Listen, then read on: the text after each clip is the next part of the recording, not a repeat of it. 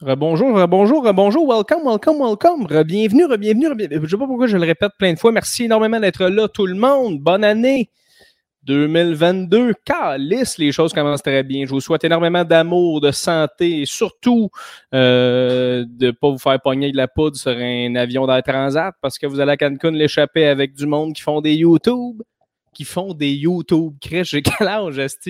Merci tout le monde d'être là. Ça fait du bien d'avoir pris un break. Merci d'avoir attendu quand même. Euh, on, a été, euh, on a été absent pendant une couple de semaines. Euh, il fallait que je prenne des petites vacances. Écoute, on était rendu là. puis là, c'est le fun. On recommence en beauté. Je suis complètement en forme, complètement content d'être ici avec vous. Gros line-up de podcasts qui s'en vient dans les prochaines semaines. tout est booké, tout est fait. Euh, on a beaucoup d'artistes, de, sportifs, euh, de, gens intéressants que j'adore. Et euh, à commencer aujourd'hui avec Georges Larac. Chris, c'est le fun qui m'a répondu. Beaucoup de gens me disent Coudon, c'est bien le fun, les, gens qui viennent sur ton podcast. comment tu fais? Je ne sais pas. Je vais te le dire, je ne le sais pas. Je garde la chance sourit à ceux qui essayent de. Ça, c'est Gandhi qui a dit ça. Avec Chris, j'ai faim, moi. Fait que euh, c'est ça. Mais je sais pas, écoutez, c'est super le fun. Je suis super heureux. Merci énormément de vous connecter. Euh, on est là encore une fois. On recommence à tous les semaines, tous les lundis. On sera là euh, aussi sur mon Patreon. Tous les artistes que j'ai, tous les gens que je reçois sont sur mon Patreon une semaine, deux semaines, des fois trois semaines à l'avance. Euh, fait que si tu veux t'abonner euh, et me donner une petite somme modique qui est une coupe de pièces pour avoir un petit peu d'avance et ainsi que euh, m'encourager dans le podcast et dans mon projet et dans la vie de tous les jours. C'est une belle façon de le faire. Sinon, juste d'écouter le podcast comme ça, c'est super le fun. C'est super apprécié. Que tu cliques, moi j'ai les stats, je le vois. quand tu cliques, ça me donne ton nom, ton NIP. souvent, ça me donne aussi tes informations bancaires. Fait que vraiment, euh, merci énormément à toi, Ashley, d'être là. Il n'y a personne qui s'appelle Ashley qui écoute mon podcast, cela dit. si jamais il y a quelqu'un qui s'appelle Ashley qui écoute mon podcast, euh, salut. Salut à toi. Euh, donc, c'est ça. les gens qui sont sur des plateformes de diffusion différentes, là, je parle à vous. donc, à tout le monde, parce qu'il n'y a personne ici qui est un fantôme. Fait que, mettons, YouTube, euh, Apple Podcast, Google euh, Podcast. Merci à vous d'être connectés. Euh, si jamais ça vous tente sur, chacune des, plateformes, laissez un petit review, laissez un petit like, un petit partage. On repart en beauté cette année 2022. C'est une nouvelle année et j'ai vraiment très, très hâte de, commenter tout ça. Si, jamais tu es sur YouTube, salut, what's up, peace, rock. merci d'écouter. Encore une fois, le cadre n'est pas installé en arrière. Ouais, je sais. Là, 2022, il va falloir qu'on se mette là-dessus, mais tu sais, c'est quand même un cadre. Tu sais, on parle d'un. C'est c'est rendu cher quand même faire faire ça. on s'entend. Fait qu'il faut se libérer une coupe de pièces. C'est pour ça qu'on parlait du Patreon au début. Si tu t'abonnes Patreon, je vais pouvoir mettre mon, mon la peinture que j'ai achetée à la, la Noël à ma blonde qui est une artiste peintre incroyable. Je vais pouvoir la mettre dans le, cadre qu'il y a là. Euh, dans le fond, qui n'est pas le bon cadre, c'est juste, on s'en fout. On s'en fout un peu. En même temps, ça fait genre deux semaines que je ne vous ai pas parlé. Fait que ça se peut là, que j'aille comme un peu le goût de vous dire comment ça va. Mais ça, j'en parlerai dans mon outro après le podcast avec Georges. C'est souvent là que je m'amuse à euh, jaser, triper, puis dire euh, complètement n'importe quoi. Donc, sans plus attendre, mesdames et messieurs, euh, je vous souhaite un maximum de fun euh, avec euh, M. Georges Larac.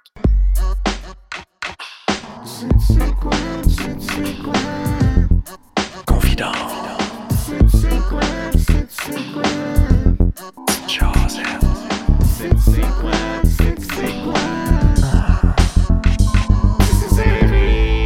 Tu viens de finir un. Ouais, je viens de finir. Je suis au 89 à tous les jours de 1 heure et demie à 3 à 3h10. OK. Je, pensais que tu avais fini. Je pensais que tu n'en faisais plus. Non, non, mais non, ça fait 5 ans. Je n'ai jamais arrêté. Ça fait 5 ans. OK. C'est ça, tu n'as jamais arrêté, ta barouette. OK, Colin. Hey, merci tellement, Georges, d'être là. C'est la première fois qu'on se voit, qu'on se rencontre, qu'on se parle. Je suis tellement content. Écoute, euh, tu, me connais-tu zéro, hein? Non, moi, je suis tellement occupé. Là, Écoute, j'ai débordé là, avec tout ce que je fais déjà. Que... t'es tellement poli la, la, manière dont tu réponds. Là. Non, c'est parce que je suis débordé. C'est pas parce que t'es pas connu. J'adore comment tu réponds. Non, mais non, mais non, mais je suis sûr que tu, je suis sûr que tu l'es. Ben non, mais non, pas du tout. Pas du tout. que tu l'es, mais, je suis vraiment occupé comme. Puis je, suis toujours parti aussi. Là, je, suis jamais, je suis presque jamais au Québec. Aussitôt que je peux m'en aller voir mes enfants à Edmonton, je m'en vais là-bas. Ah, c'est ça. toujours, euh, T'es-tu à Edmonton présentement ou Non, non, je, suis revenu euh, hier soir. OK. Comment ça fonctionne quand tu es à Montréal? -tu, tu restes dans un hôtel ou comment ça marche? Non, mais non, moi j'ai ma maison à Saint-Hubert. Ah, t'as ta maison à Saint-Hubert, OK. Ouais, OK. Ouais, Tes, enfants, eux autres, ils grandissent à Edmonton, c'est ça? Oui, mais ben, ils vivent avec, moi je suis avec la mère, mais ils vivent avec leur mère à Edmonton. OK, je comprends. pour les voir, il faut que je descende là-bas pour les voir. Puis l'été, ils passent la moitié de l'été ici. OK, OK, OK, OK. Très cool. Je ne savais aucunement que, que tu avais des enfants qui étaient à Edmonton. Des, jumeaux, ouais, des jumeaux en plus. Ah ouais, c'est vrai? Des jumeaux, ouais, tabarnak. Ouais, des jumeaux de 12 ans. De, comment? 12 ans? Oui, 12 ans, qui mesure déjà 5 pieds 9. Es-tu sérieux? Tabarnak. Hey, c'est ça, ça, je mesure, moi. 20, 27 ah ouais? ans quasiment. 5 et 9. Tabarnak, c'est incroyable. C'est juste moi, Georges, mettons, où, tu sais, à chaque fois que tu as des enfants, mettons, les gens qui ont des qui veulent des enfants, là, tu sais que tu as des jumeaux, tu es comme content parce que tout se fait comme tu suite en double, puis tu as deux enfants. C'était-tu le fun, ça? Ou tu, comment tu l'as vu venir, ça, les, les ben, jumeaux? Mais, mais, pour vrai, là, euh, j'espérais que ce soit un de chaque. Parce que, ah. je vais te dire, la seule affaire que j'aimais moins quand c'était des jumeaux, c'est que ça ne tentait pas d'avoir deux gars ou deux filles, tu sais, à la mode, il faut que tu habilles pareil. tu sais, qui se ressemblent, puis que tu as la misère à différencier, un peu comme les frères Cédine dans la Ligue nationale, qui est qui, tu sais, genre. ça prenait de numéro, hein? Sinon, on ne le savait aucunement. Exact. J'espérais que ce soit une, euh, une de chaque. Un chaque, mais on ne sait jamais, là. Ouais. Puis, euh, ben, finalement, ben, ce que j'ai espéré, tu des fois, on dit envoie l'univers ce que tu veux, mais c'était un chaque. OK, fait que c'est ça, fait que c'est un gars c'est une fille. Ouais. C'est incroyable. C'est quoi leur prénom? Pas Marcus, ah et Milena, Marcus et Milena, puis ils se ressemblent pas pantoute. OK, fait que c'est des jumeaux euh, pas identiques, là. Oui, exact. Ça, je trouve ça hilarant. Tu sais, dans ma famille, mettons, de meilleur ami mon père, il y a des jumeaux pas identiques, Victoria puis Zach. Puis c'est fou parce que c'est comme c'est juste deux amis qui se ressemblent pas du tout. Personne ne sait qu'ils sont, sont, jumeaux, mais ils vivent tous ensemble, tout en même temps. C'est malade. Tu arrives à un certain âge, là, tu as deux kids, la même âge, c'est réglé, merci, bonsoir. Ah, c'est le fun, ça. Tabarouette, je suis content. Merci, Georges, encore une fois d'être là. Écoute, j'ai pensé à toi. Euh, je te connais, de, de, de, Voyons, je te connais, Georges, Chris, de, tu, sais, tu sais de où, de partout, de, du hockey, de la radio, de la kit. Euh, les gens qui ne connaissent pas Georges, allez faire vos recherches, ça prend deux secondes, vous allez savoir c'est qui. Euh, homme incroyable. Écoute, euh, j'ai pensé à toi, Georges, parce que je suis tombé sur une vidéo récemment qui m'a fait rire parce que j'avais jamais vu ça. Mais je suis tombé sur une vidéo de. Euh, je sais pas pourquoi j'étais sur YouTube. Tu sais, à un moment donné, il est rendu 3 h du matin. Là, puis là, t'es comme sur YouTube. Puis à un moment donné, t'es comme, mais ça, je me suis couché à 8 h. Chris, comment ça, je dors pas? Puis c'était une vidéo de toi puis Georges Saint-Pierre qui, qui wrestle. J'étais comme, ah, il a déjà fait ça, lui. Fait que j'ai comme pensé à toi, mais c'était quand même ce moment-là, parce que cette vidéo-là est légendaire. Hein. Oui, mais c'est parce que Georges, c'est un, de mes bons amis. Puis euh, je me souviens, euh, avant que le UFC ait son premier gala à Montréal, il voulait mousser ça un peu, le gala. Puis ça, c'était dans le temps où ce que Georges, genre, il pouvait se promener à Montréal, il se faisait pas achaler, mais partout ailleurs dans le monde, il y avait des émeutes quand il savait dans quel hôtel il était. Le hockey était tellement gros à Montréal que c'était comme, écoute, ça n'avait pas de sens. David Dernay, Georges Saint-Pierre, tout le monde sautait sur Dernay, alors que Georges, c'est champion du monde. l'organisation du UFC m'ont demandé si, euh, pour mousser le premier gala à Montréal, j'accepterais de faire un combat d'exhibition avec Georges. OK. C'est ça, j'ai dit oui, c'est un de mes amis. Puis c'est là qu'on est allé au TriStar, puis le but, c'est qu'on essayait de se mettre un ou l'autre à terre. Ouais. Mais tu sais, moi, j'ai aucune technique de lutte, parce que c'est un peu de la lutte qu'on faisait. Là. Ouais, ouais, ouais. On dirait que Georges, quand j'essayais de le lever, il pesait 3 tonnes. Je n'étais pas capable. Fait que, tu sais, puis ce qui est le plus drôle, c'est qu'il m'a mis à terre plein de fois facilement, mais le plus tough pour lui, c'est qu'il me mettait à terre doucement pour ne pas me faire mal. OK. Pour te montrer à quel point il était bon. Parce que normalement, dans un combat, tu mets un gars à terre beaucoup plus fort, puis tu oh, le souffle un peu, tu comprends? Tu laisses tomber avec il dessus. était fin avec moi, puis tu sais, c'est normal. Georges, c'est le meilleur au monde dans son domaine. Fait oh, oui. Mais moi, j'ai embarqué dans le jeu, puis je savais que j'avais aucune chance. Là, je suis pas quand même fou. C'est comme Georges, il disait. Georges, si je bosse à la glace avec toi, puis on se bat, je sais que j'ai aucune chance sur patin. Là. mon domaine, c'est oh, la glace. Lui, c'est dans l'octogone. C'est pour ça. Mais je l'ai fait pour le fun. On s'est amusé, puis euh, ça a donné un bon show. OK, je ne savais pas que vous étiez amis, parce que j'étais comme crime, ça devait être malade pour, pour, pour Georges, toi, de, ouais, non, mais rencontrer. Moi, euh, mais, moi, Georges, je tenais. Tu sais, les gens courent après maintenant parce qu'il est champion du monde, puis vous le regardez. Moi, je connais Georges avant qu'il soit champion du monde. Je connais Georges quand il venait s'entraîner à Edmonton quand je jouais avec les Hallers. OK. J'avais des chandails, puis personne ne le connaissait. C'est un gars qui s'entraînait, puis il aspirait, puis il espérait un jour devenir champion du monde. Mais au début, personne ne savait c'était qui. Moi, je l'ai connu dans ce temps-là. -là, J'ai connu toute son ascension. c'est pour ça que ça fait longtemps qu'on se connaît puis on se respecte énormément. Là. J'ai un des dans le temps, puis on ne pouvait pas savoir qu'elle allait devenir champion du monde comme ça. Oh, oui. puis les films, puis tout ça dans ce temps-là.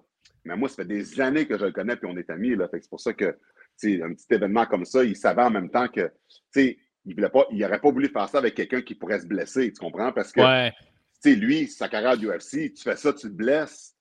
Tu comprends? Ça va lui coûter ah de l'argent parce que quand tu te blesses, tu ne peux pas te battre. C'est son gagne-pain, tu comprends?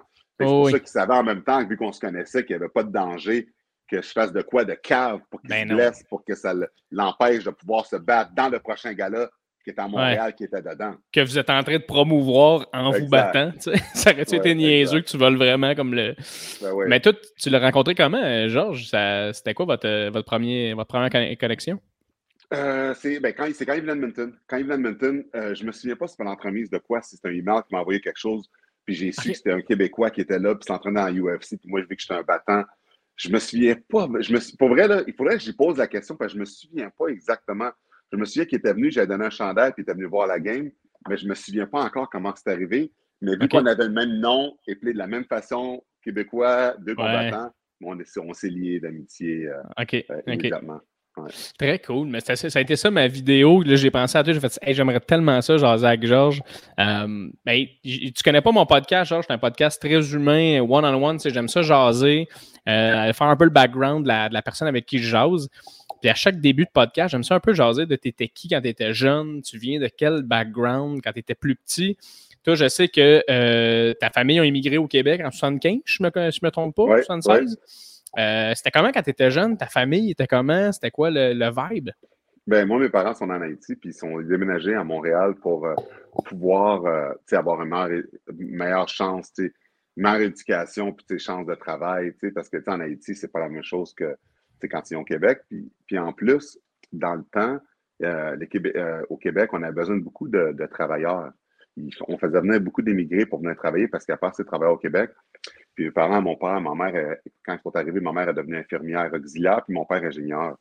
Puis je me souviens pas trop de quand ils ont déménagé à Montréal parce que je, suis né à Montréal à, NDG, fait que j'étais trop jeune.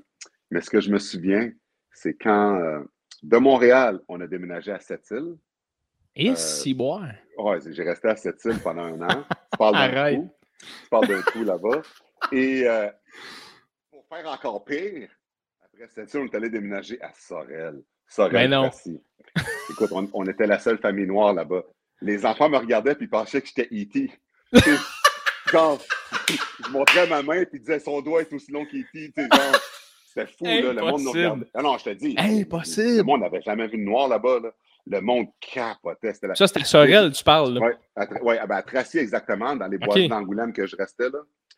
Écoute, j'ai vécu, j'ai vécu tellement de racistes à Tracy, à Sorel-Tracy, dans la ville, dans les deux villes, que si tu m'avais connu quand j'étais jeune, des fois, tu aurais pensé que le mot nègre, c'était mon nom, tellement que je me le faisais traiter. ça n'avait aucun sens. Mais mon père, il avait une job au poudre métallique euh, euh, à Tracy, une job d'ingénieur, une super bonne job. Mais même lui, euh, il a vécu du racisme, pas autant que nous, parce que mon père était quand même assez baraqué. Là. Mais écoute, dans l'autobus d'école, à l'école, au hockey, partout, je me faisais traiter de nègre, partout, c'était fou. Là. C'était, Ça n'avait pas de sens. Puis, tu sais, quand j'étais jeune, j'étais pas content qu'on reste là-bas à cause du racisme, mais en même temps, tu comprends, tu sais, il faut comprendre que quand ton père a un super bon job, il y a des choses que quand tu deviens plus vieux, tu comprends pourquoi on, on était là-bas, mais j'ai pas de bons souvenirs. Euh, si bon, OK. Tu sais, à part mes, les amis que je me suis fait quand j'étais là-bas, parce que j'avais quand même des amis là-bas aussi. Mais j'ai pas je retiens pas mal plus de négatifs que de positifs de, de mes dix ans que j'ai vécu euh, à Sorel-Tracy.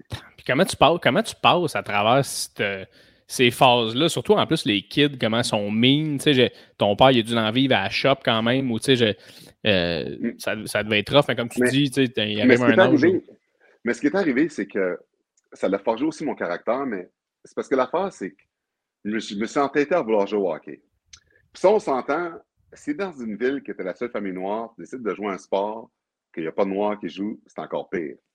Mes parents ne voulaient pas que je joue au hockey à cause du racisme. Le monde me traitait tellement de, mon nec dans les estrades que mes parents n'allaient plus au game et ils ne voulaient, plus, voulaient plus que je joue parce qu'ils trouvaient que c'était un, environnement tellement négatif.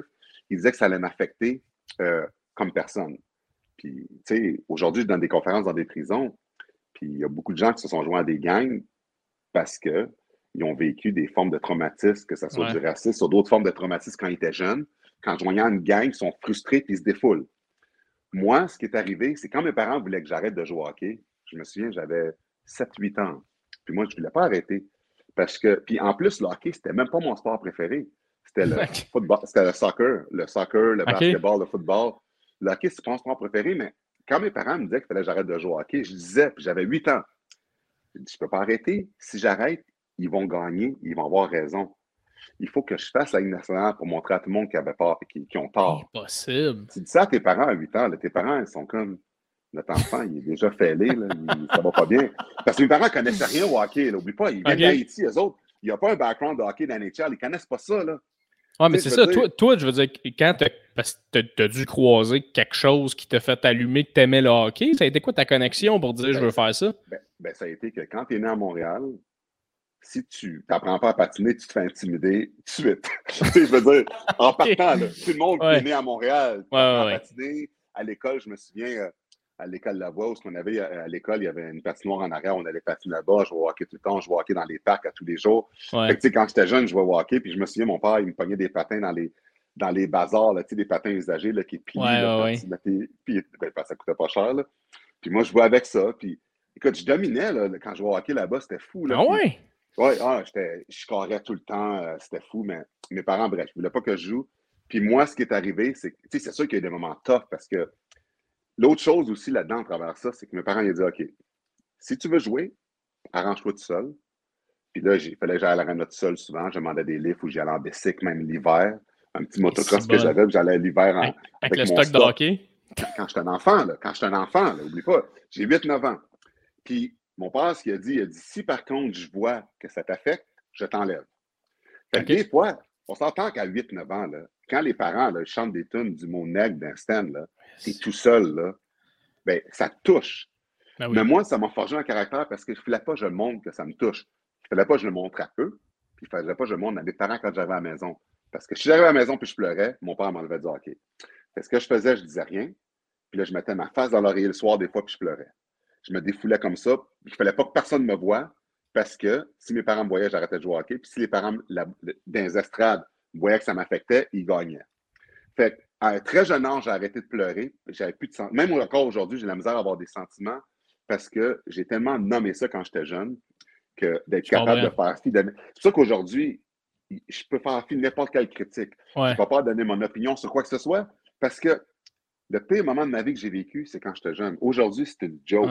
Que je parle du végétalisme, que je parle de n'importe quoi que le monde n'aime pas puis qui chiale, je m'en balance tellement parce que ce que j'ai vécu quand j'étais jeune, il n'y avait rien qui était plus traumatisant que ça. Puis je vais toujours, je, suis devenu tellement, tellement euh, direct, tellement comme j'ai pas peur de m'afficher mes opinions puis tout ça que, que c'est ça, je suis resté comme ça, ça a forgé mon caractère. Puis à un moment donné, quand j'avais 11 ans, 10, 11 ans, ma soeur, elle avait reçu une collection de livres, collection, pour les gens qui connaissent, la collection de Groslier, qui, euh, il y a plusieurs euh, c'est des biographies sur plusieurs personnalités comme Joanne d'Arc, euh, Maurice Richard, euh, Benjamin Franklin. Il y en a une qui est sur Jack Robinson, un modèle de persévérance. Ah, ouais. Puis j'ai lu ce livre-là comme par coïncidence. Puis quand je l'ai lu, j'ai lu ce que Jackie, un peu, ce qu'il devait passer au travers pour se rendre dans les ligues majeures de baseball. Ouais. Le racisme qu'il devait passer au travers, comment il utilisait ça comme motivation pour percer. Ouais. Ben, ce que j'ai fait, vu que dans le hockey, je n'avais pas vraiment de modèle noir, j'ai fait la même chose tout ce que je recevais comme, comme, comme dénigrement, j'utilisais comme motivation pour travailler encore plus fort pour, euh, pour montrer aux gens qu'elle allait avoir tort. Puis j'ai fait comme Jackie a fait. C'est incroyable. Puis euh, éventuellement, ça m'a propulsé euh, au niveau jusqu'en Ligue nationale. quand j'ai parti en Ligue nationale, la première chose que j'ai faite quand j'ai parlé aux médias, j'ai remercié tous mes dénigreurs parce que j'ai dit que c'était grâce à eux que je m'étais rendu en Ligue nationale parce que le hockey n'était pas mon sport préféré. Mais toute l'énergie négative que j'avais, j'ai utilisé, j'ai tourné en, comme en, forme de motivation pour leur prouver qu'ils avaient tort. Fait que c'est comme, j'ai passé à une nationale pour prouver aux gens qu'ils avaient tort. Quand tu disais que j'étais pas capable de faire quelque chose, que j'allais faire. Parce qu'à 15 ans, j'avais le choix entre le hockey, le soccer et le football. J'avais le choix entre trois sports. T'étais-tu bon dans les autres sports? T'étais-tu dominant? Au, football, je faisais touchdown à, à toutes, les, toutes les games, les pratiques, je passais à travers les joueurs. Au soccer, j'étais super dominant. Hockey aussi. Tu sais, j'avais le choix dans les trois sports. Tu es un athlète dans l'âme, là.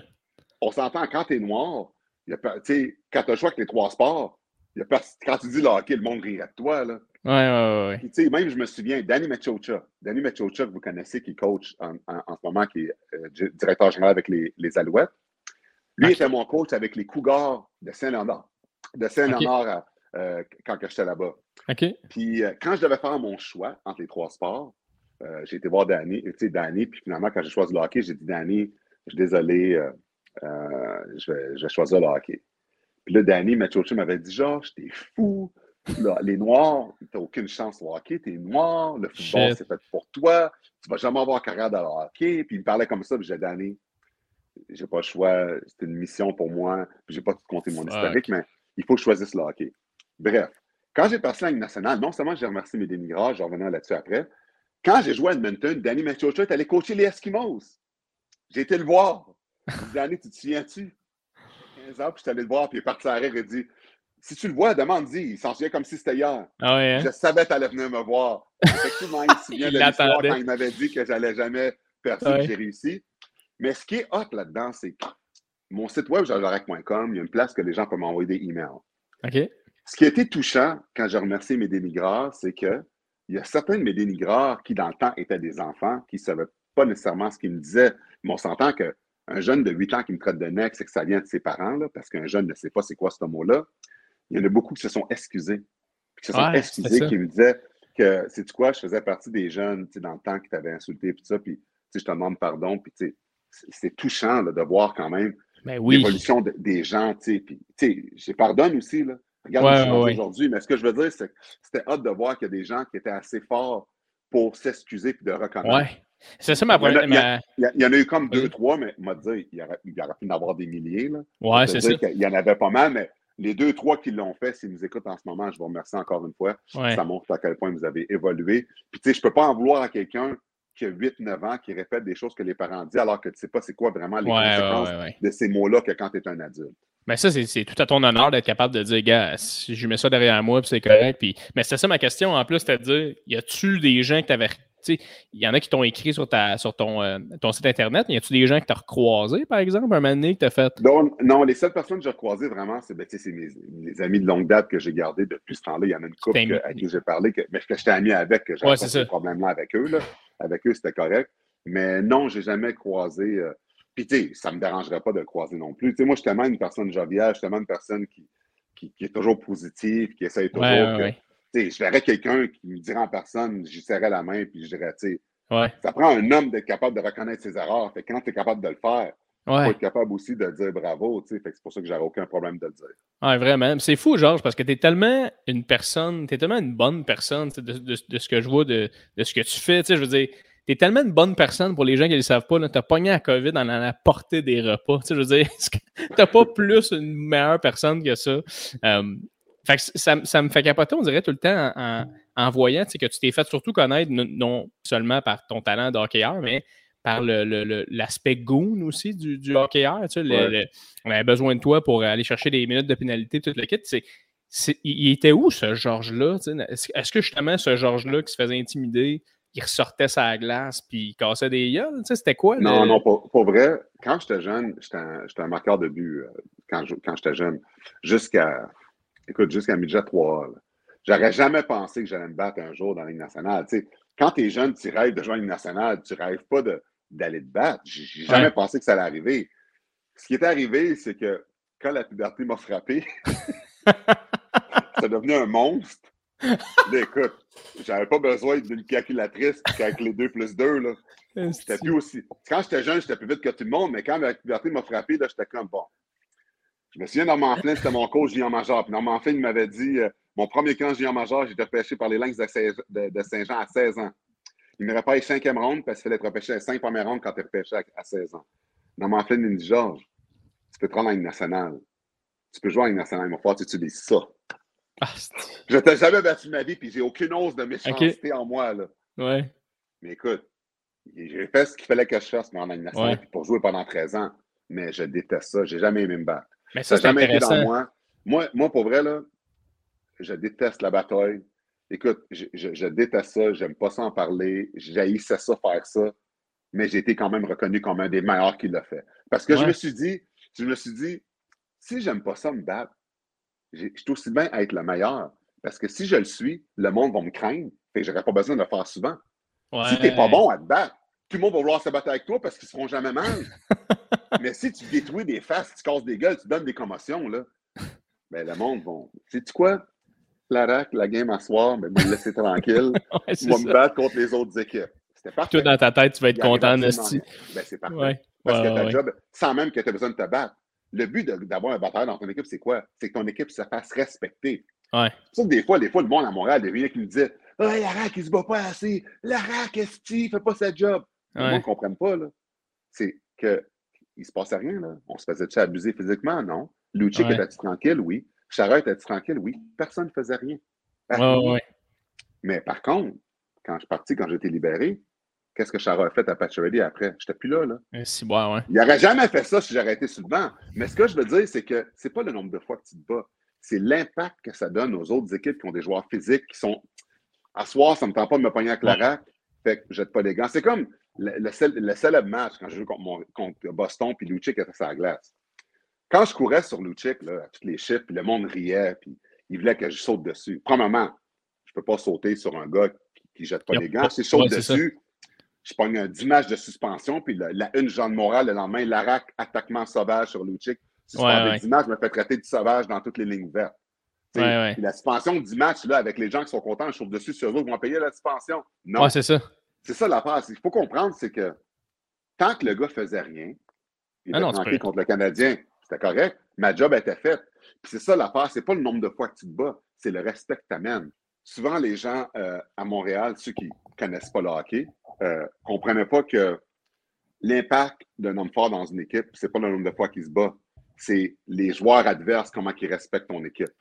Puis quand j'étais là, même si je n'ai pas joué souvent parce que j'avais deux, euh, deux, euh, deux un lien de 10, c'est deux, c'est quoi un lien de 10 en, France, en français? Un quoi, tu dis, excuse? Deux armées discales. J'avais deux armées okay. discales. Puis j'ai pas joué beaucoup. Ouais, j'ai pas joué beaucoup dû à ça. Mais quand même, tout le temps que j'étais là pendant un an et demi avant que je sois libéré, on, était, on était respectés, puis j'avais pas besoin de me battre tant que ça. Mais tu sais, là, tu dis que tu veux pas trop en parler, puis on n'en parlera pas pendant une heure, inquiète-toi pas, euh, je, passe là-dessus rapidement. Mais tu dis que tu n'as jamais aimé ça de battre. Ta première fois, c'était comment? C'était-tu euh, stressant quand même? Étais-tu nerveux ou tu t'es dit, je vais all-in? Non, mais à chaque combat, je suis nerveux. Parce qu'à chaque combat, tu penses que tu peux mourir. Oublie pas, hein, ça, ça passe par l'esprit. Ce que la part, c'est que tu regardes ça à la télé, ça, ça a l'air super le fun. Ah, casse la gueule, fais ci, fais ça. C'est parce que la part, c'est que on n'a pas de gants, là. C'est des points, ça tempe. Tu peux après ça te ouais, péter la tête sur la glace. Si le gars tombe dessus, c'est un gars de 300 livres, il tombe dessus, tu pètes la tête sur la glace, tu peux mourir.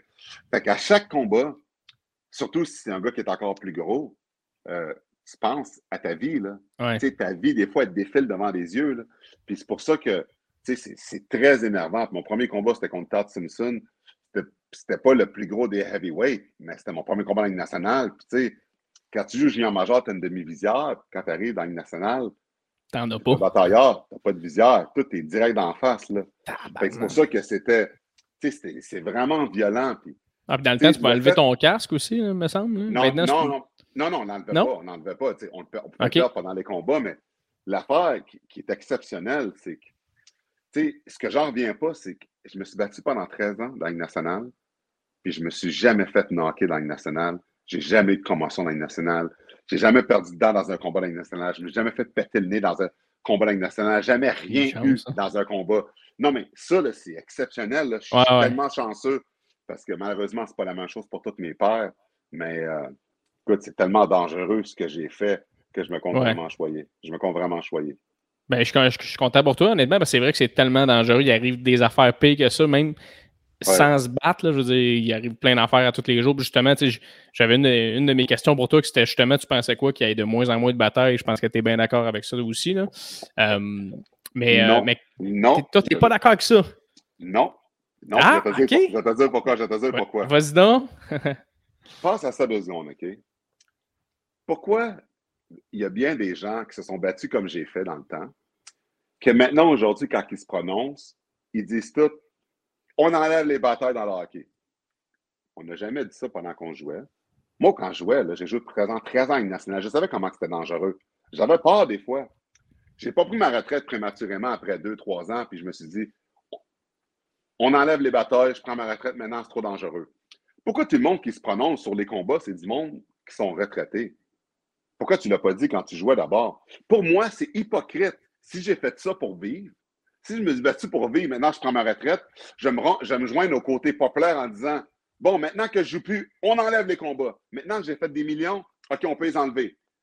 Attendez, par contre, que j'ai fini ma carrière, puis là, je vais me prononcer là-dessus, mais pas pendant que je joue. Ouais.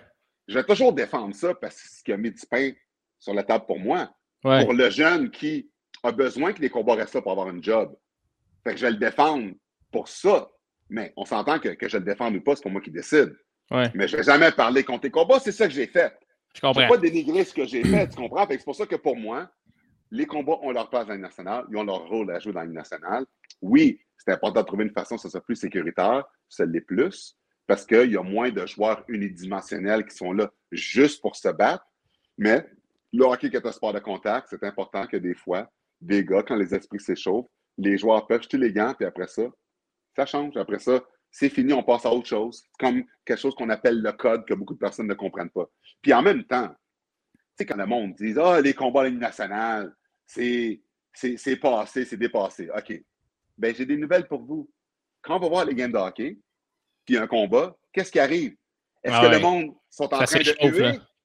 Tout le monde est debout, puis tout le monde crie. Le monde ne sont pas debout en train de huer. Chou! Ouais. Ben, c'est ça. Ceux qui perdent contre les combats, ben, tu vas dans, voir n'importe quel gars dans nationale, puis la popularité est tout aussi populaire que jamais quand tu regardes un combat parce que tout le monde est excité.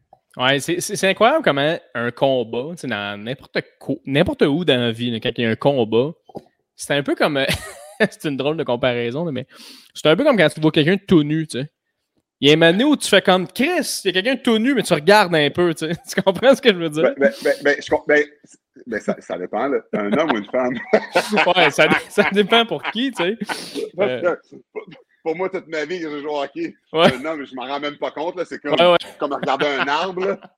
Comme regarder un arbre, si tu dis une femme, euh, là, je vais te dire, oh, là, je vais avoir ta réaction. c'est drôle comment, tu sais, des fois, j'en parle avec ma blonde. Moi, j'ai joué au hockey aussi des fois, j'en parle de comme quoi, tu sais, on prend des douches après qu'on joue au hockey, tu sais, puis il y a tout le temps le questionnement de Ouais, mais quand tu prends, tu sais, tu prends des. Avec les autres gars, de, oui. vous êtes tout nu. Ben oui. Mais as-tu regardé les autres qui. Ben non. Il n'y a même pas une question de Ah, il y, a une grosse. Tu sais, il n'y a, rien de ça. Là. Tu te laves puis tu sacs ton camp. Mais, euh, c'est, vrai, que normalement, parce que les filles ont des douches individuelles, souvent, fait qu'ils ne comprennent pas le, concept de open. Mais sauf que le hockey féminin, c'est comme nous autres, c'est open. Ah, c'est ça, exact, exact, exact. Ouais. Fait que là, on s'en rend même pas compte, c'est juste une routine. Et voilà, c'est comme manger du pain, tu fais ça, puis tu t'en rends pas compte que c'est ça. Exact, ouais. Mais, euh, fait qu'après ça, 180, Georges, tu t'arrêtes tu, tu de jouer. Euh, il se passe quoi à, partir du moment où tu prends ta retraite? Tu as encore euh, beaucoup de temps devant toi. C'est quoi le 180 que tu fais? C'est où, où tu vas? Écoute, moi, euh, pour vrai, je, voulais tout faire. Moi, je suis tellement un gars hyperactif que j'ai décidé de toucher à tout.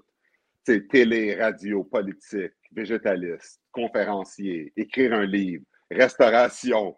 Euh, oh, écoute, écoute, il n'y a rien que je n'ai pas fait pour vrai. C'est comme, tu sais, quand on dit on a juste une vie à vivre, moi, je me dis, il faut que je touche à tout, il faut que je fasse tout. Fait que, tu sais, j'ai vraiment, écoute, j'ai, je me suis lancé en business. Il y a des fois que ça l'a planté, des fois que ça l'a marché, des fois que ça ne marchait pas. La majeure partie du temps, ça a marché. Mais non, je, vis pleinement. J'essaie de faire le plus possible parce que essayer des choses, m'amuser, vivre pleinement. Puis, euh, puis euh, non, c'est comme, c'est fou. Souvent, le monde dit Mais comment tu fais Mais j'ai pas besoin de dormir beaucoup. J'ai beaucoup d'énergie. Puis j'aime ça essayer des choses. Puis, euh, puis c'est pour ça. Fait que, pour vrai, la radio est beaucoup dans ta vie aussi. C'est arrivé comment la radio? T'as-tu as jasé avec du monde un peu, tu connaissais du sport? Puis... Mais, mais l'affaire, c'est que quand je vois dans la Ligue nationale, c'est parce qu'il y a des joueurs que quand tu regardes leur carrière, tu les entends, tu sais qu'un jour ils vont être dans les médias parce qu'ils sont très vocaux quand ils jouent, pendant qu'ils jouent. Souvent, les athlètes, dans leur carrière, ils aiment ça, ils n'aiment pas les caméras, puis ils se sauvent, puis ils ne veulent pas s'exprimer, puis ils cachent leur personnalité un peu. Moi, j'étais l'opposé, moi, j'adorais ça. Puis la radio, j'ai commencé ça quand je jouais à Edmonton. Quand je jouais à Edmonton, je faisais de la radio régulièrement, pendant que je jouais. Puis là, j'en ai fait quand j'étais allé à Phoenix, j'en ai fait quand j'étais allé à Pittsburgh. Fait que quand je suis né à Montréal, on ne pouvait pas en faire pendant qu'on jouait, c'était un règlement, mais je savais qu'à la fin, euh, je savais que j'allais faire de la télé puis de la radio euh, à la fin de ma carrière. Fait que vous n'avez pas le droit d'en faire. Non, non, on ne pouvait pas. Un show régulier, non. Je faisais ça avec mes autres équipes, mais à Montréal, non, tu ne pouvais pas. Mais je savais que quand j'allais être retraité, j'allais faire de la oh télé, de la radio. Ça, ça j'étais pas mal sûr que ça allait arriver. OK, parce que tu sais, on regardait, mettons, des piquets sur bande que euh, il avait le goût de faire ça, je pense, divertissement pas mal. Quand il est parti de Montréal, il en a fait de plus en plus, puis il s'est fait aussi beaucoup euh, taper sa tête de faire Hey, t'aimes-tu mieux faire de la, du divertissement que du hockey, tu sais.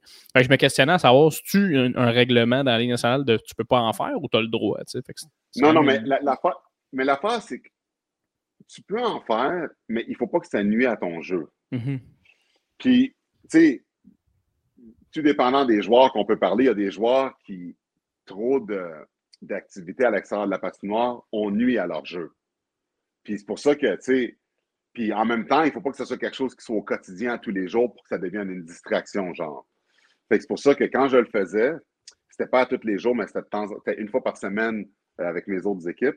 Mais c'est juste que Montréal, le hockey est tellement gros que, puis étant donné qu'il y a des attachés de presse qui aiment ça être proche des joueurs quand, quand tu t'exprimes, quand tu parles, ils aiment ça avoir un contrôle pour être sûr que, si tu fais une erreur à Montréal comme joueur dans ce que tu dis, ben, ça peut revenir te hanter. Puis commencer avec les tribunes, avec tout ce qu'il y a, tout est épié à la lettre, tout ce que tu dis, tout ce que tu fais. C'est pour ça que il y a même moins ça. Ah, ça, correct. Je savais, que quand j'allais arrêter de jouer, j'allais avoir toutes les tribunes que j'aurais voulu. Ça a l'air tellement difficile, ça, by the way, d'essayer de, de, de, performer à Montréal, puis en même temps, tu as tout le monde qui te scrute, là, tout ce que tu fais, c'est pas correct. C'est, ça a l'air difficile de jouer particulièrement à Montréal. Es-tu d'accord avec ça? Oui, mais ça, c'est sûr. C'est pour ça que quand tu es jeune, un jeune Québécois, nécessairement, ne va pas vouloir jouer pour le Canadien de Montréal parce qu'il n'aura pas l'expérience de dealer avec la pression, en plus de travailler pour rester à nationale. Quand tu es plus vieux, c'est pas pareil, parce que tu vois, tu vois plus ça de la même façon, puis c'est plus facile de dealer avec. Mais moi, je me souviens quand j'étais jeune, euh, quand j'étais au repêchage à Edmonton en 95, puis j'étais listé dans les deux premières rondes, moi, je, je, croisais mes doigts, puis je voulais pas être repêché pour la Canadienne de Montréal. Parce que, tu sais, je regardais, j'étais là, non, ça se peut pas, je peux pas. Euh, il y a bien trop de pression. Euh, comment, comment je vais être capable de dealer avec ça? je ne savais pas. Je savais pas que j'allais être un homme fort respecté en non plus. Fait je me disais, admettons que je suis un homme fort qui n'est pas bon, puis je pars des combats, je me fais huer à Montréal, qu'est-ce qui va m'arriver? C'est toutes des affaires qui passent par l'esprit. C'est pour ça que la pression de Montréal de gagner, d'être les meilleurs tout le temps, vu le riche historique de l'équipe, puis les coupes, puis tout ça. Puis je me disais, ah, non, j'aime mieux euh, jouer ailleurs, avoir la paix. Puis peut-être un jour, au fil des années, ben, avec plus de maturité, là, je n'aurais pas prendre de jouer dans un marché difficile comme ça. Puis c'est arrivé, finalement. Euh, c'est drôle parce que j'ai reçu, euh, reçu Pierre-Luc Dubois sur le podcast dans, je pense, le premier épisode. Vous irez voir ça, les gens qui écoutent. non, c'était super le fun. J'avais posé la question justement aussi s'il si, aimerait ça venir à Montréal. Puis la question était, était, bien contournée de sa part. C'était drôle en tabarouette. Vous irez écouter ça, la oui, mais juste pour te dire, si tu parles à un joueur québécois qui dit, en, qui dit là, dans ton entrevue que oui, il aimerait ça, ben, il parle de façon politique. Ouais. Parce que c'est comme un c'est comme un suicide, euh, un suicide médiatique de dire que tu pourrais pas jouer pour la Canadienne de Montréal. Mais c'est quoi? Ouais. Je l'ai fait. Quand ah j'étais à Edmonton, quand j'étais à Edmonton, à un moment donné, il y avait des rumeurs qui disaient comme quoi que le Canadien était intéressé. J'arrêtais pas de dire que je voulais rien savoir. Puis j'ai dit, puis j'avais même dit, si le Canadien venait me chercher, j'allais prendre ma retraite. j'avais même dit ça. fait que c'est. Impossible. Ah, moi, je disais toujours ce que je pensais, là. Wow. Euh, mais la raison pour laquelle je joue avec le Canadien de Montréal, j'ai été, c'est parce que ma mère me l'a demandé. Ma mère, là, elle était tannée de mes, mes games à Edmonton, qu'il y a deux heures de décalage qui commence à 10 heures le soir lors de Montréal. Elle était plus capable de veiller tard, d'écouter ces games-là. Puis le lendemain, elle se levait à 4h30 pour aller travailler comme infirmière à l'hôpital. Un moment donné, elle m'a dit Come on, signe avec le Canadien, tu vas pouvoir voir les games. Puis je disais Ils vont pas aimer ça, moi. Parce que avec mon franc-parler, avec comment que je suis, ils vont pas aimer ça. Puis comme de fait, c'est sûr que j'ai été blessé beaucoup. Mais dans les médias, je leur donnais une, à tous les jours. À chaque fois que le monde me posait des questions, c'était comme Yes, on a notre une de demain. c'était comme moi, je disais toujours ce que je pensais, c'était toujours divertissant. Ah, S'il ne se passait rien dans les médias, il n'y avait rien dans les nouvelles, puis quelqu'un a besoin du jus, quelque chose, mais il venait m'interviewer. Il venait m'interviewer, puis c'était sûr que j'allais leur donner du jus. Georges, qu'est-ce que tu penses du Canadien? Pourri! Et voilà, la une, Georges Larac dit. Mais non, mais, non, mais tu sais, je vais donner un exemple. Un moment donné, je me, je me, je me fais interviewer parce qu'à un moment donné, euh, on faisait une rotation à quatre sur le quatrième trio. Moi, Maxime Lapierre, Steve Bégin, puis Mathieu Dandenot. On est quatre, OK? Puis on fait une rotation à quatre. Chacun notre tour, on passe notre tour, OK, dans les games. Un moment donné, quelqu'un de mes qui vient me voir, il dit Georges, qu'est-ce que tu penses du fait que vous faites une rotation à quatre joueurs pour le quatrième trio? Normalement, si tu poses cette question-là à un gars, joueur, joueur de la Ligue nationale, il va te dire Ben écoute, euh, je, travaille, je respecte la décision du coach, je vais travailler fort dans les coins, puis euh, que travailler fort pour revenir au jeu le prochain match. Puis je comprends, je continue à m'améliorer, je reste positif, je supporte l'équipe, puis euh, ouais, c'est ça. il va te donner une cassette comme ça, OK? Là, tu entends ça T'entends ça, t'entends ça chez vous dans ton salon en, buvant ta bière et mangeant des chips. Si tu crois à ça, tu dis Ah, bon gars d'équipe. Ouais. Si tu es intelligent, tu dis Ah, la maudite cassette, tu changes de poste, tu écoutes, euh, quelque chose d'autre. OK? Ouais. Moi, quand on me pose la question, je ne vais pas dire la cassette. Je dis toujours ce que je pense. Quand on m'a posé la question, j'ai dit ben, j'ai dit ce que je pensais. j'ai dit euh, si j'avais su que j'allais faire un carrousel à joueurs dans le quatrième trio, ben, j'aurais jamais signé ça. C'est quoi la bombe que ça l'a fait quand j'ai dit ça? ça, ça tu ri? C'est sûr ça rit, Le monde, mais non, mais le, le Canadien capotait que j'ai dit ça. Là. Ah, c'est sûr. c'est genre, tu peux pas dire ça. J'ai dit, ben, c'est ça que je pense. Tu veux que je mente? Oui! Il faut que tu mentes. Tu peux pas dire ça. Ça a fait la une partout, mais c'était la vérité. En, mettons... à Montréal, tu peux pas dire la vérité. Tu comprends? Tu peux pas. Parce que le hockey est trop gros ça devient trop une distraction si tu dis ce que tu penses. Fait que la majorité des entrevues que tu entends, pas juste à Montréal, mais un peu partout, les gars vont te donner une cassette. Ah oui. Je peux, ah te dire, toutes les entrevues que vous entendez, que tu entends en ce moment, là, je peux te dire exactement comment le gars il pense avant même qu'il réponde. Ah oui. Ah je peux te dire si ce qu'il a dit, si c'est vraiment ce qu'il pense ou pas. Ah mais c'est juste que, tu sais, on est tous des compétiteurs. On s'est battu toute notre vie pour se rendre là. Puis, veut, veut pas, il faut que tu aies un ego. Il faut que tu veuilles vouloir prendre la place de quelqu'un pour être là. Tu penses-tu que quand un joueur ne joue pas, il n'est pas fâché? Tu penses-tu que c'est vraiment l'attitude d'un joueur? C'est Ah, mais c'est pas grave. Il serait jamais dans une nationale s'il avait cette attitude-là. quand tu entends ça, c'est pas vrai. Ouais, ouais, ouais. Surtout, surtout, des fois, quand tu joues pas, en plus, tu te fais remplacer et tu veux-tu pas que ton remplaçant il soit meilleur là, à ton poste. Là, mais non, exactement. C'est comme le gars-là qui se fait remplacer si le backup gagne la game, le monde va dire ben là, il devrait être le numéro un. C'est la même affaire pour les goalers aussi. Là. c'est, pour ça que quand tu regardes ça, là, des fois, ils montent, des, fois, ils montrent la face des goalers quand, que, euh, quand un gardien se fait marquer troisième, quatrième but. Puis là, ils montrent la face goaler d'auxiliaire, puis il garde une face frette parce qu'il sait que la caméra va aller sur lui, puis il ne faut pas qu'il paraisse qu'il a l'air content. Mais tu penses qu'il n'est pas content? Il sait que ça sort bientôt le prochain match. Oh, ouais. Surtout, des fois, les, moi, ce que, ce que je trouve drôle, c'est les, euh, les, entrevues pendant le match. Tu sais, entre la 2 et la 3, là, ils s'en vont chercher quelqu'un dans le vestiaire, puis Hey, puis qu'est-ce que ça passé la première période? on s'entend-tu que le gars, là, il est dans sa game, il n'est pas tout là, tu le vois, il regarde un peu dans les airs. Check. Premièrement, ces entrevues-là, il n'y a personne qui veut faire ça. Il n'y a aucun joueur qui veut faire ça. Déjà que l'entraque est assez courte de même, tu vas enlever tes patins et tout ton stock, puis te détendre. Le deux minutes que tu répètes toujours la même affaire, que tu dis absolument rien, ben, c'est deux minutes que tu ne veux pas faire. Souvent, l'attaché de presse, tu ah, il force quasiment le joueur à le faire. Mais il n'y a aucun contenu que tu vas avoir dans ce qu'un joueur te dit entre les périodes qui est intéressant. Tu comprends? À part, à part avoir un réseau qui peut dire ben, j'ai réussi à avoir un joueur dans l'entraque. Tu comprends? Ouais. Mais c'est ça, c'est ça. Même moi, là, même moi, quand j'ai travaillé euh, les matchs du CF de Montréal, puis, je faisais, je faisais partie du broadcast, puis j'interviewais les joueurs à la mi-temps, puis ils ne voulaient pas me parler, ils me connaissent. Ils ne voulaient pas me parler, les autres veulent aller s'asseoir, là. Ouais, ouais, des questions, puis c'était des questions de trop, là. C'est comme, je peux-tu aller m'asseoir? la partie de la guerre, c'est d'avoir des, entrevues, d'avoir le plus d'entrevues possible pour, pour, divertir, pour donner du stock, mais en bout de ligne, c'est ça. Ah non, c'est des sportifs aussi. Là, je veux dire, ils veulent pas. Ils veulent pas jaser, ils veulent pas, veulent pas en communiquer. il doit y en avoir des bons aussi qui communiquent bien. non, non, il y, en a, il y en a plein de bons. Non, mais des bons, il y en a plein. C'est sûr qu'il y en a plein. Mais la grosse majorité n'aime pas faire des entrevues. Ah mais, ce qui est drôle, par contre, mais ce qui est drôle, par contre, c'est quand les joueurs sont retraités, souvent, il y en a qui veulent être dans le monde du média. Mais le problème, c'est que si tu t'es sauvé toute ta carrière des caméras, comment est-ce qu'un média va vouloir t'engager après? Il ne connaît pas ta personnalité, il ne sait pas comment tu parles en nom, il ne sait pas comment tu es. Tu t'es jamais exprimé. C'est pour ça que c'est important d'utiliser cet ah, outil-là pendant que tu joues pour te, préparer pour quand tu prends ta retraite, pour que maintenant, là, tout le monde te connaît.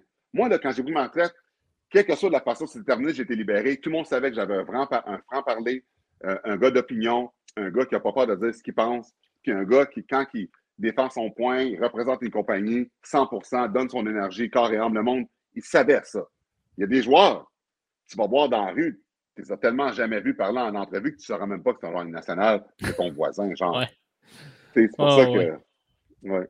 Ah, mais c'est incroyable quand même. J'aime ça voir les gars euh, après ça. Euh, euh, sortir du sport puis continuer à, à travailler d'une manière connexe là-dedans. Là. Ça doit être intéressant de passer du côté glace au côté hors glace puis d'analyser un peu comme, comme tu fais à radio à chaque jour. Là, ça doit être pas mal intéressant.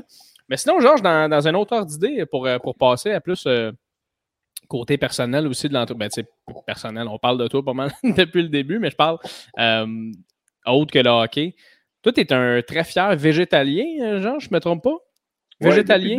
depuis, 2009, végétalien. Depuis 2009. Qu'est-ce qui s'est passé en 2009? Tu as, dû le dire souvent, mais mes auditeurs, je ne pense pas qu'ils le savent. Là, euh, en 2009, une de mes amies, elle n'arrêtait pas de m'acheter depuis que je regarde un documentaire qui s'appelle The Hurtlings. Ça, c'est un documentaire que Joaquin Phoenix fait la narration. Et c'est un documentaire qui montre comment les animaux souffrent pour finir dans notre assiette comment que c'est mauvais pour l'environnement et pour notre santé. Puis je me souviens, quand elle me disait de regarder ce documentaire-là, elle, me l'avait donné le DVD. Puis là, je disais, il n'y a absolument rien qui va me faire arrêter de manger de la viande. Je mangeais une vache par jour avant. Puis là, euh, elle ne m'arrêtait pas de m'achaler, tu as regardé. Fais juste le regarder, tu me diras ce que tu en penses. Là, un moment donné, je me suis dit, bon, je vais l'écouter son maudit documentaire, parce qu'elle arrête de m'achaler. Puis après ça, je vais dire, bon, OK, je l'ai écouté, puis là, je vais aller manger un Big Mac après, tu sais, genre. Quand j'ai écouté Hurtlings, euh, le documentaire est une heure et demie, j'oublierai jamais comme si c'était hier. Euh, écoute, j'ai pleuré ma vie. Là. Ah ouais. revenais pas comment les animaux souffraient dans nos assiettes. J'en reviens pas comment c'était mauvais pour notre santé et l'environnement. Quand j'ai vu ça, j'ai dit that's it. Je deviens vegan. Puis j'étais comme ma vie est finie, je vais mourir, j'aurai plus de muscles. Mais je m'en fous. J'aime mieux, j'aime mieux mourir. Moi, je suis tellement une personne extrême. Moi, c'est un extrême ou un autre. J'aime mieux mourir que contribuer à, la, souffrance des animaux. Ouais, ouais, ouais. Fait que là, quand j'ai décidé de faire ça, j'ai dit OK, je suis vegan. J'ai regardé chez nous, tout avait des produits animaux dedans. J'ai mis ça dans un sac, j'ai mis ça dans une fondation, puis je me suis dit, ma vie est finie. Je vais manger juste des brocolis, puis je vais mourir. Moi, c'est ça que je pensais. J'étais comme tout le monde qui pense que c'est pas bon d'être vegan, parce que je connais pas ça. J'ai été voir Anne-Marie Roy, euh, qui, est une nutritionniste végane, qui m'a. J'étais avec elle chez To, puis elle m'a montré euh, tous les aliments, bok choy, du kale. Je ne savais même pas c'était quoi du kale. C'est plein d'affaires que je ne connaissais pas. On a passé quatre heures là-bas avec des aliments qu'elle m'a appris c'était quoi, puis quoi manger, quoi prendre, puis elle m'a fait un menu, puis tout. Puis là, puis là, juste avant de commencer à faire ça, j'ai été. Si vous regardez sur YouTube La face cachée de la viande avec euh, Julie Schneider et Sophie Durocher, j'ai fait partie de ce documentaire-là. J'ai fait des tests ce documentaire sur le végétalisme, j'ai fait des tests avant et après. Fait la journée j'ai décidé de devenir vegan, j'étais voir euh, Anne-Marie Roy, qui m'a donné un menu, j'ai fait l'épicerie avec. Puis le lendemain, j'ai été à l'Institut de cardiologie de Montréal, voir le docteur Junot pour faire des tests. Maintenant, des tests physiques pour voir c'est quoi que ça allait faire dans quatre mois quand j'allais revenir pour le camp d'entraînement du Canadien de Montréal parce qu'il me restait une autre année à jouer. Puis ça, tu peux voir les tests. Écoute, c'est écrit sur YouTube, la face cachée de la viande, tu écris mon nom, tu vas le voir. Fait que là, j'ai fait les tests puis tout ça. Puis quatre mois plus tard, je suis revenu. Après quatre mois sur le végétalisme, j'ai fait les mêmes tests. Puis j'étais plus fort, plus endurant. J'ai amélioré mon ah, VO2. Puis les watts que je poussais sur le bicycle, le docteur Junot, si tu écoutes le documentaire, il dit, c'était les mêmes watts que le monde pousse au Tour de France. Oh, il faut que tu l'écoutes, là. Il faut que tu l'écoutes. Il en parle dans le documentaire. Le docteur Junot, qui est très respecté à l'Institut de cardiologie de Montréal. Euh, c'est sur. Euh, Je me souviens plus ce qu'il y avait encore à Montréal, mais si vous regardez, vous allez trouver. Là. Mais bref, euh, c'est fou le documentaire. C'est sur YouTube, là. Sur YouTube. La face cachée de la viande, écris mon nom, tu vas le trouver. OK, on va aller voir là, ça. Quand j'ai vu ça, j'ai dit, j'ai dit, man, c'est incroyable. j'ai commencé à donner des conférences. Je louais des salles, puis j'ai des conférences gratuitement. Puis il y a plein de monde, des centaines de personnes qui venaient, puis j'ai une conférence sur le végétalisme. À force de faire ça, le producteur Sean Monson, qui a fait Hurtlings avec, avec Joaquin Phoenix, il m'a appelé et il m'a dit Est-ce que j'aimerais faire la narration française de Hurtlings Non. J'ai dit oui. Il est venu à Montréal. Puis si tu vas sur YouTube, tu écris Terrien. En français, c'est moi qui fais la voix de Terrien au complet. Il est venu à Montréal, j'ai fait gratuitement Terrien au complet. Puis là, le monde peut l'écouter en français parce qu'on s'entend qu'il y a beaucoup de gens qui ne veulent pas écouter un découpeur en anglais avec des sous-titres français. Au moins, tu peux l'écouter avec ma voix en français. Puis là, par la suite, j'ai participé à diverses, tu sais, comme euh, Game Changer, j'ai participé à ce documentaire-là. Je suis dedans à la fin avec euh, Pat Boignan qui fait le record du monde de poids. Euh, j'ai participé à tout plein de documentaires par après. Puis je fais des conférences à travers le monde sur le végétalisme. Parce que, bien entendu, un gars de ma carrure qui devient vegan, il y a beaucoup de monde qui sont comme comment tu fais tes protéines, comment tu fais? Alors, ouais, c'est ça. je suis un conférencier aujourd'hui, mais la majeure partie de mes conférences, c'est même pas sur le hockey, c'est sur le végétalisme. Oui, oui, oui. incroyable. Mais c'est super intéressant parce que c'est justement ça que j'allais dire. Tu es un homme qui est vu comme un homme, un homme fort au Québec, baraqué. Tu sais, le, après ça, de dire ben, je suis végétalien. Comme tu disais tantôt, souvent, nous autres, qu'on entendait parler, c'était le végétalisme, crème, tu dois être fatigué, tu as le temps de manger des. Mais c'est l'inverse, ça a l'air. Ça semblerait-il que c'est complètement une manière de canaliser ton énergie. Tu sais, C'était-tu tough les premières semaines pour toi ou au contraire, tu as fait Chris, euh, c'est donc bien meilleur? Non, mais pour vrai, j'avais plus d'énergie parce que, dans le fond, là, quand tu manges de la viande, des produits laitiers, là, ton corps ne les reconnaît pas. Puis l'énergie que ça prend à ton corps pour digérer la viande, des produits laitiers que tu consommes, c'est ça qui fait en sorte que tu es toujours fatigué.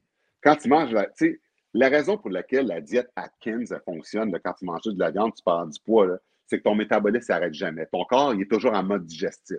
Mais tu es en train de pourrir à l'intérieur. C'est super ça. Tu perds de l'énergie quand tu manges des, des, aliments à base de plantes, ce qui arrive, c'est que c'est des acides aminés. Ton corps les reconnaît plus vite, les digère plus vite, donc a plus d'énergie après. c'est pour ça que tu n'as pas besoin de manger autant, parce que plus que tu manges de nutriments, tu envoies un signal à ton cerveau quand, tu as ces nutriments que tu es plein. Fait que tu manges moins quand tu manges en qualité que quand tu manges de la merde. Tu manges plus en quantité parce que tu as toujours faim.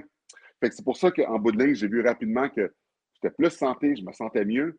Puis même que après, à la fin de ma carrière, on s'entend, deux disques, euh, deux. Euh, des, euh, des, hernies discales. deux hernies discales, plus de menace d'un genou, avec toutes les blessures du hockey que j'ai eues.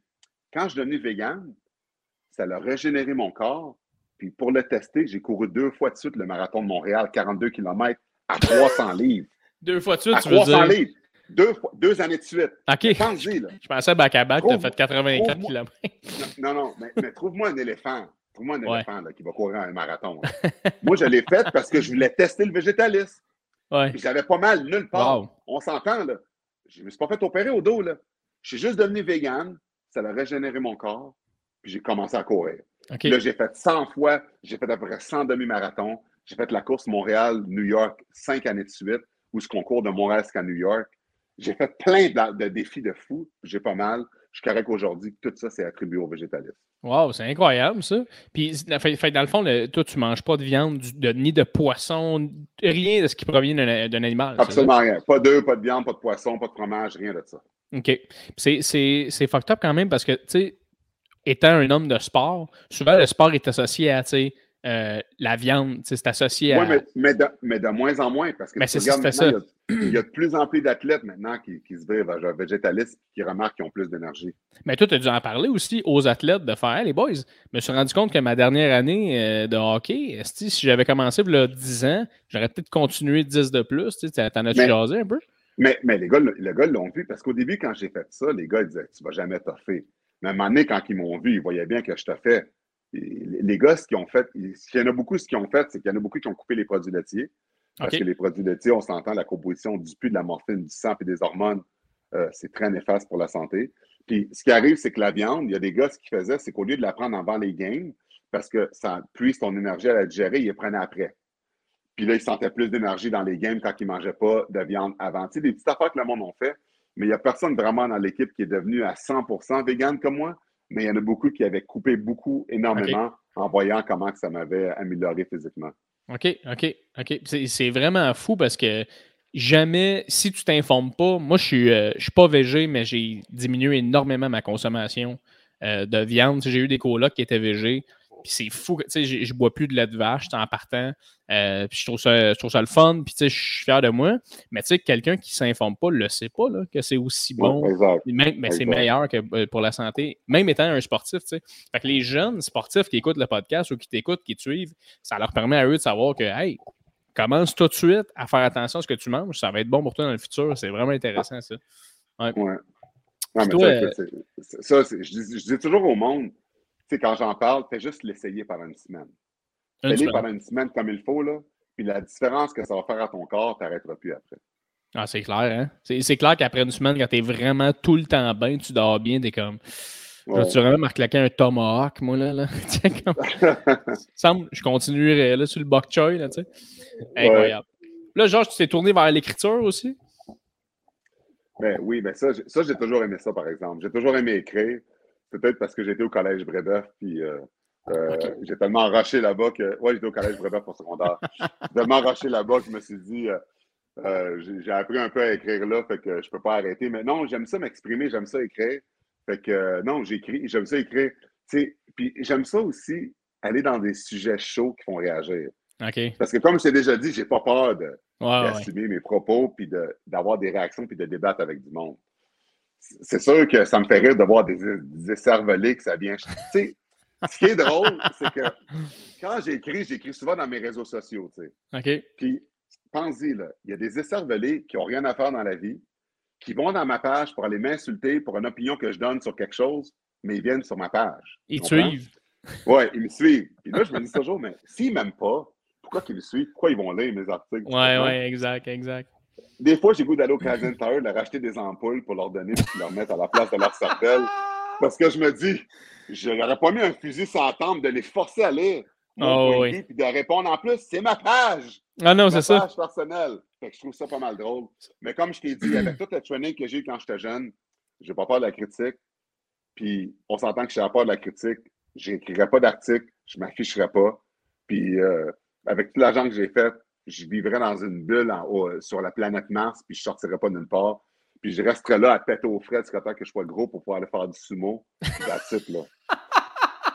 Wow! Georges, quelle phrase incroyable! Je resterais gros. je deviendrais pour faire du sumo. Le gars, il est sur Mars à manger de la merde. Ah, c'est incroyable. Tes enfants sont-ils quand même comme toi, Georges?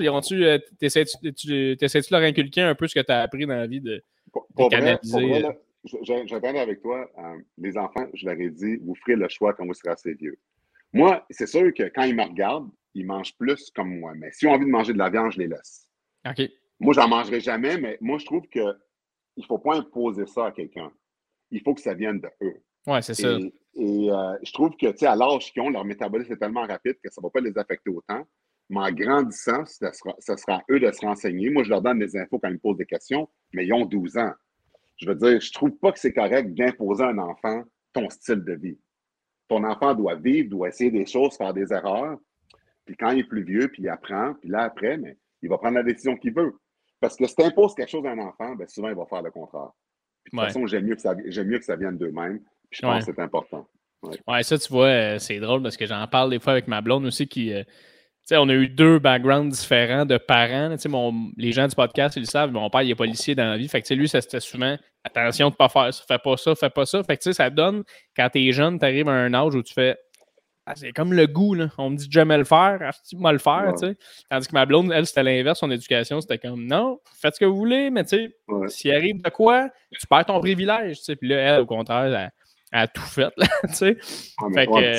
c'est quoi? C'est drôle quand tu dis ça parce que quand tu parles de comment tu été élevé, ta blonde, puis toi, moi, je peux te dire que comparé à toi, c'était un opposé aussi. Ton père, il ne fait pas ça. Mon père, qu'est-ce qu'il faisait? Il me battait avec un ceinturon. 50 fois à chaque fois, je faisais quelque chose. Un ceinturon, une ceinture, tu parles? Une ceinture. Je mangeais 50 coups de ceinturon chaque fois que je faisais quelque chose qu'il n'aimait pas. Tabirnac. Fait que te dire, il y a une grosse différence entre fais pas ça. Oui. C'était quelque chose, c'était 50 coups d'une shot. Puis tu. Euh, j'en ai, mangé en crime des coups. OK, c'était ça ma prochaine question.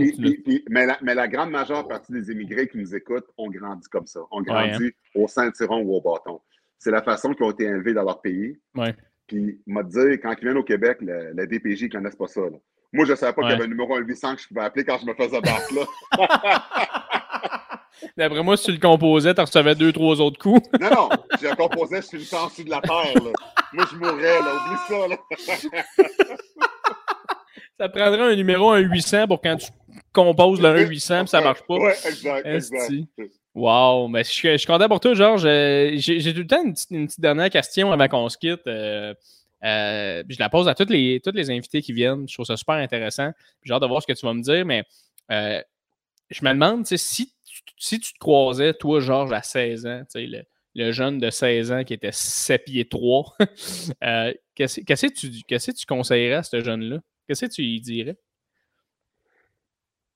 C'est sûr que avec la vie que j'ai eue, c'est tellement dur. Euh, c'est tellement, c'est tellement dur de, dire autre chose, tu comprends? Parce que je suis content de ce que je suis rendu aujourd'hui, puis je ne changerais rien au monde si je pouvais revenir en arrière si je me verrais à 16 ans, je dirais reste authentique comme tu étais. Continue à dire ce que tu penses, continue à foncer dans tes rêves, puis pas écouter les gens, puis faire ce que toi tu veux.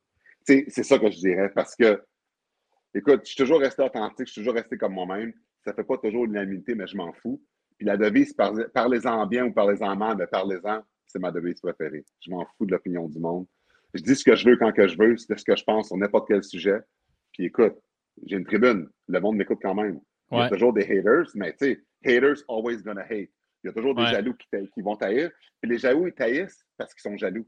Ils, aimeraient être comme toi, mais ils ne sont pas capables d'être comme toi. Ils sont pas capables de produire ce que tu as fait. C'est aussi simple que ça. C'est comme ça, je le vois. Ça ne me dérange pas. On ne peut pas tous faire l'unité dans le monde. Puis je m'en ben fous de ça. je sais que j'ai pas mal plus de monde qui m'aime que de monde qui m'aime pas. Puis je fais juste donner de l'amour à ceux qui m'aiment, ceux qui m'aiment pas. Je les tasse du revers de ma main. See ya, puis that's it. Fait que pour vrai, le genre que je verrais, à 16 ans, je dirais lâche pas, tu vas avoir toute une vie, tu vas voir, tu vas en faire plein d'affaires. Tu es sur le droit chemin. hey, incroyable, Georges, comme réponse. Merci énormément d'être venu sur le podcast. Super inspirant. Puis ça a été un privilège de jaser avec toi, honnêtement. Ben, merci de l'invitation, ça m'a fait plaisir. Puis euh, longue vie à ton podcast. Mais merci beaucoup. Écoute, je vais, enlever le podcast, mais on va être encore ensemble, Georges. Fait quitte-moi pas, on va se dire bye euh, convenablement. Mais merci d'être venu, puis on, se revoit éventuellement, assurément, Mr. Le Rock.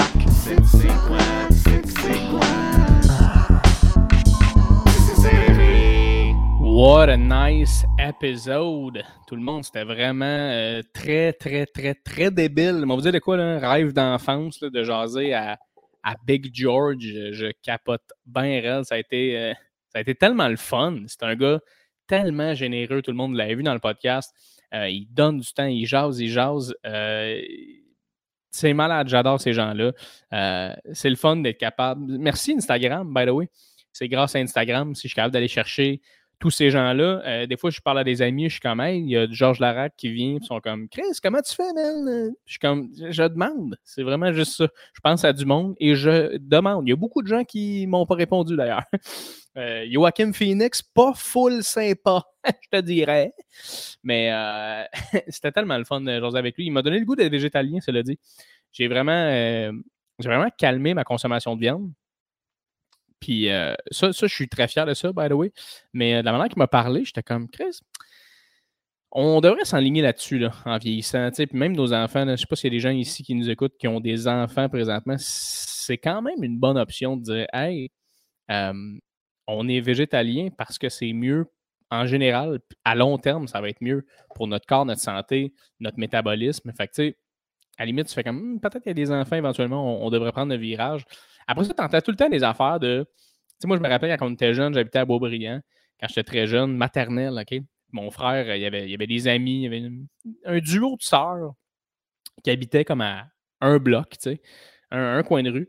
Puis, euh, euh, les autres, ils mangeaient vraiment comme VG, mais tu sais, c'était comme la genèse du VG. Tu sais, le, VG que dans le temps, justement, les gens disaient qu'il était végé, tout le monde était comme Ah, c'est quoi, t'es une chèvre, genre? Tu sais, le monde, il jugeait tout de suite, puis moi incluant, les gens qui, qui, étaient végés quand j'étais plus jeune, j'étais comme Qu'est-ce que c'est ça? Pas manger de viande, c'était comme inconcevable. Dieu merci maintenant, c'est vraiment normal, puis même que c'est super encouragé pour des hosties de bonnes raisons. Pour plusieurs, plusieurs bonnes raisons. Mais tu avais ce, duo de sœurs-là qui, qui était VG chez eux. Ils étaient tout jeunes. Problème, c'est quand ils arrivaient chez nous, ils mangeaient calissement de sucre puis de gâteau vachon parce qu'on avait ça chez nous. Ça, c'était un temps, by the way. Hein. Il y avait un moment où, dans mes lunchs, moi, il y avait des May West. C'est weird à y penser. Hein? C'est une autre génération quand même. Je sais pas si c'est juste mes parents ou si toi aussi, tu étais comme ça si tes parents étaient comme ça, mais moi, je me souviens très bien, là, euh, dans mon lunch, il y avait une sandwich, une petite collation, puis un dessert. C'était connu, les desserts existaient. Puis euh, maintenant, je pense à ça, je suis comme, mais ça, je ne mettrais pas un gâteau vachon dans le lunch à mon fils euh, au primaire. Il me semble que c'est trop encourager le fait qu'il va jouer à, homme sur table, il va pousser du monde en bas du module, puis ça va être beaucoup trop intense parce qu'il est calissement sa pinote du sucre, là, tu sais. Mais j'avais ça, j'avais des desserts, des, des, gâteaux vachons, des hauts caramel, tu vois, genre.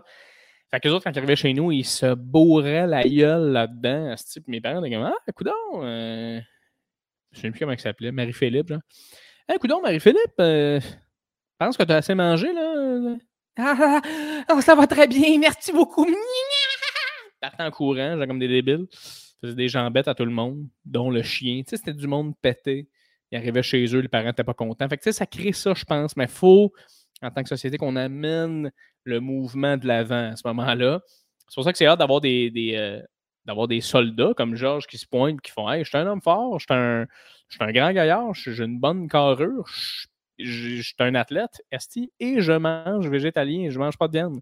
Fait que la viande n'est pas associée à ce moment-là à euh, le mâle alpha, comme on l'a toujours connu.